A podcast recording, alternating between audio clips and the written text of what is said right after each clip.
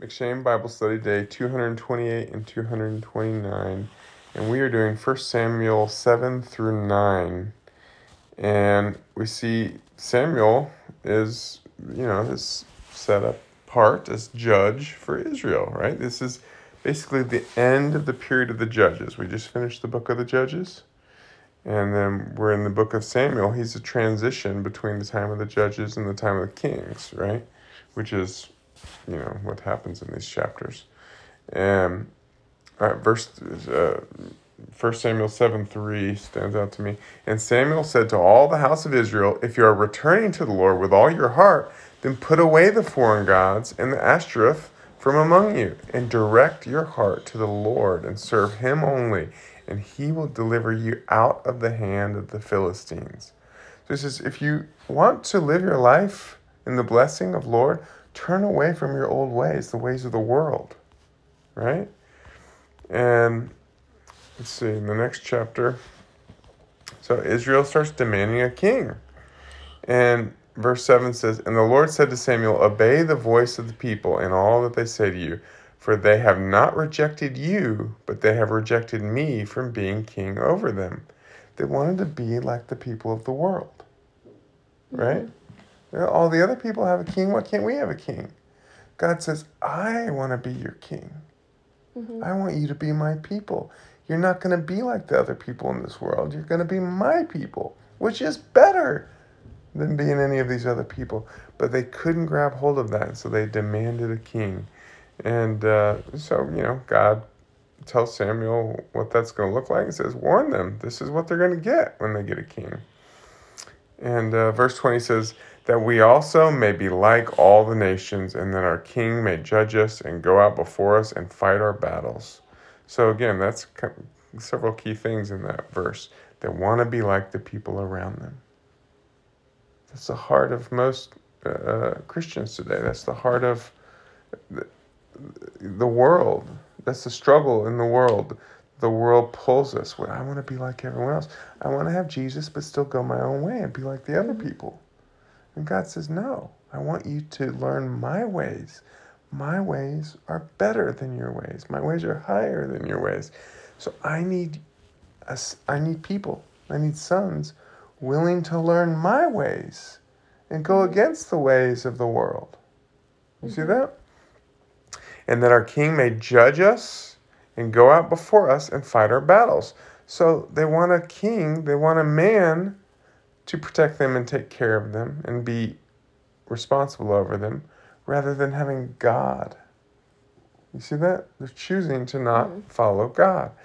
Again, this is common in in the people people everywhere, right? And you know, this is the people when they refuse to go up the mountain with Moses. You go for us. Right? This mm-hmm. is still people today. We you know, Protestants will say, "Oh, um, Catholics, you're so wrong. You think it's all about the priest, and and um, and then you're just like this second class citizen." And that's all true, but then it, they do the exact same thing. Right? They just go sit in a pew with with however many 30, a 100, 1,000, 10,000 other people, and they listen to somebody preach, and then they go about their own life, right?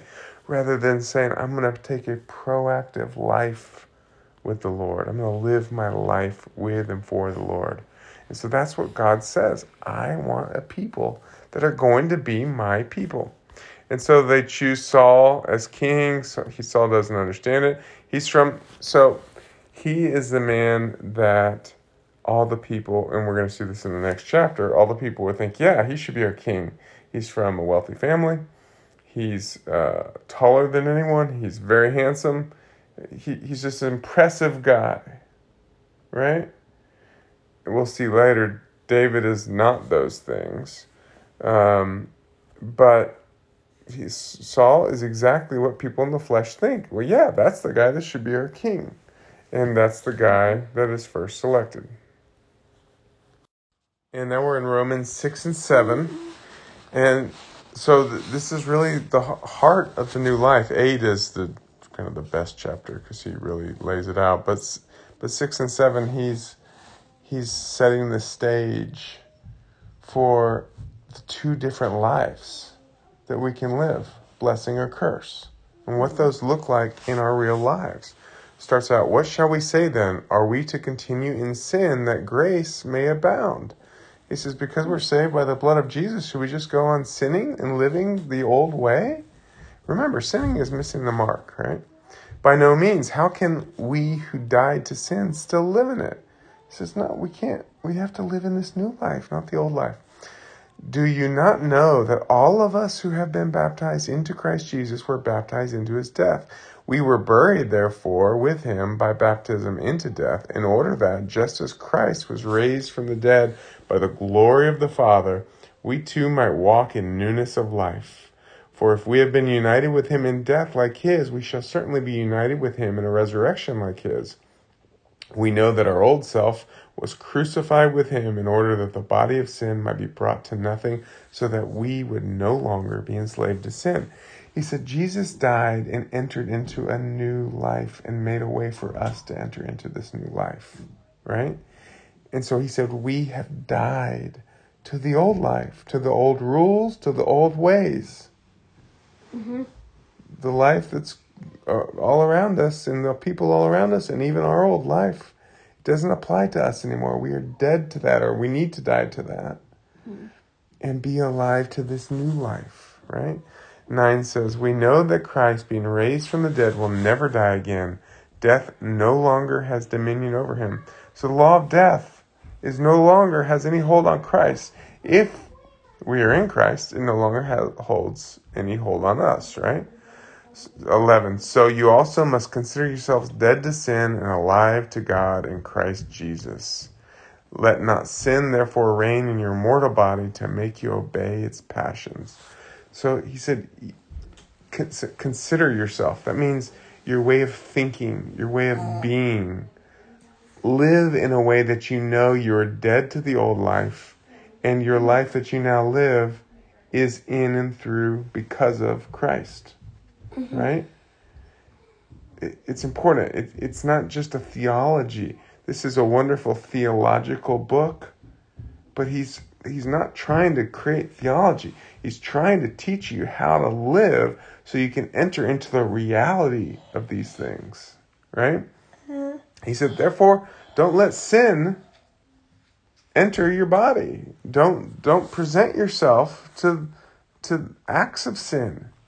Set yourself apart as holy. And then 16 says, Do you not know that if you present yourself to anyone as obedient slaves, you are slaves of the one whom you obey, either of sin, which leads to death, or of obedience, which leads to righteousness? So again, blessing or curse, right? God mm-hmm. sets it up from the beginning. He says you can choose blessing or you can choose curse. Uh, Paul states it another way you can be a slave to sin and death, or a slave to God. Which one mm-hmm. do you choose? You gotta be one or the other, right? Mm-hmm. 17 but thanks be to god that you have you who were once slaves of sin have become obedient from the heart to the standard of teaching to which you are committed so he says look you haven't come into the fullness of all these things but you've declared yourself by word and by action by your heart and your mind to be obedient to this way of teaching so that you can and will enter into this reality. Okay? Again, not a religion, a way, a, a new way of living. Mm-hmm. 18, and having been set free from sin, have become slaves of righteousness. I am speaking in human terms because of your natural limitations. So he says, look, these things are hard to put into words. So I'm giving you words because that's how we communicate. But these are spiritual realities that go beyond words.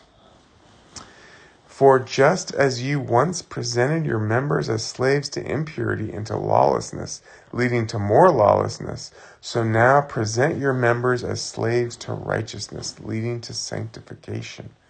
Present your body, present your life, present your mind, present your heart to God and His ways so that he can lead you into all righteousness. And then you're above sin, right? Mm-hmm. Sin's constantly pulling, which he's going to get into the next chapter. Sin's constantly pulling at you, but if you're committed to this way, it has no hold over you. 22. But now that you have been set free from sin and have become slaves of God, the fruit you get leads to sanctification and its end eternal life. He says, once you've set yourself on this course, God will continually be sanctifying you, turning you into a saint, mm-hmm. transforming you from the old life into the new life. That's the fruit of living this life. 23 For the wages of sin is death, but the free gift of God is eternal life in Christ Jesus our Lord. Mm-hmm. Right? 7. Or do you not know, brothers, for I am speaking to those who know the law, that the law is binding on a person only as long as he lives? So he gives the story about if a woman dies, sorry, if a woman's married to a man and she just goes off and just decides to marry another man, she's an adulterer, right? This is mm-hmm. a great evil. But if her husband dies, she's free to marry someone else because the law law of that marriage sanctity no longer applies because he's dead, right? He says, Likewise, my brothers, you also have died to the law through the body of Christ, so that you may belong to another. He says, You were married, it wasn't your choice, it was Adam's choice, but you were married to sin and death because of the family you were born into. He says, but now you've died to that life and you've died to that law that reigns over that life. So you're no longer beholden to that. So that you may belong to another, to him who has been raised from the dead, in order that we may bear fruit for God. We've declared ourselves married to another, right? Mm-hmm. We have a new law that reigns, the law of the Spirit. 6. But now we are released from the law, having mm. died to that which held us captive, so that we serve in the new way of the Spirit and not in the old way of the written code. And then verse 20 Now if I do what I do not want, it is no longer I who do it, but sin that dwells within me. Because we might say, okay, well, I declare from this day forward, I will never do any act which can be considered sin, right? But Paul says, but man, I'm not there yet. I still sometimes do things I, I don't want to do. I think back, man, I shouldn't have done that. Right? Mm-hmm. He says, but I no longer think of that as me. Because mm-hmm. I live according to this new way. And every time I get the chance, I choose to live according to this new way in righteousness. And therefore, when I did that, that was not me, that was sin. And I do not equate myself with that sin because I am dead to sin. Mm-hmm. I equate myself with the Lord who has overcome sin. And so that that war rages on. Right? I am mm-hmm. not above the war, but I am mm-hmm. victorious through Christ. Right? Mm-hmm. So this war still goes on. Let's see, 23. But I see in my members another law waging war against the law of my mind and making me captive to the law of sin that dwells in my members. Wretched man that I am, who will deliver me from this body of death? Thanks be to God through Jesus Christ our Lord. So then I myself serve the law of God with my mind, but with my flesh I serve the law of sin.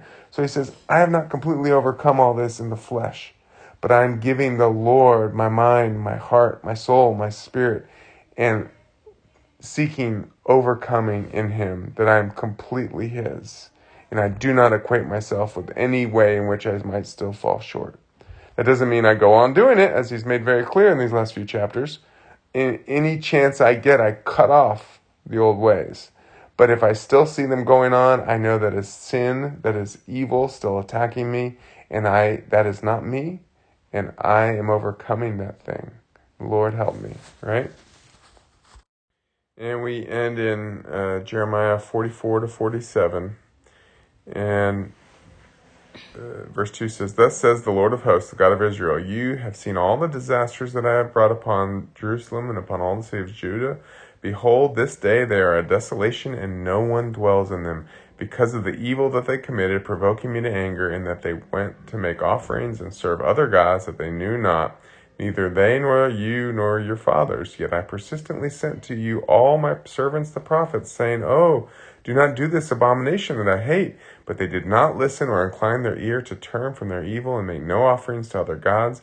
Therefore my wrath and my anger were poured out and kindled in the cities of Judah and in the streets of Jerusalem, and they became a waste and a desolation as at this day. So he's saying, look, I told you how to work. You chose curse over blessing. You chose to go your own way. You chose to live the way the world lives instead of the way I'm trying to teach you to live as my people. And I warned you and I warned you and I warned you. But you didn't listen. And so mm-hmm. you just thought the people warning you were silly. Mm-hmm. But I was serious.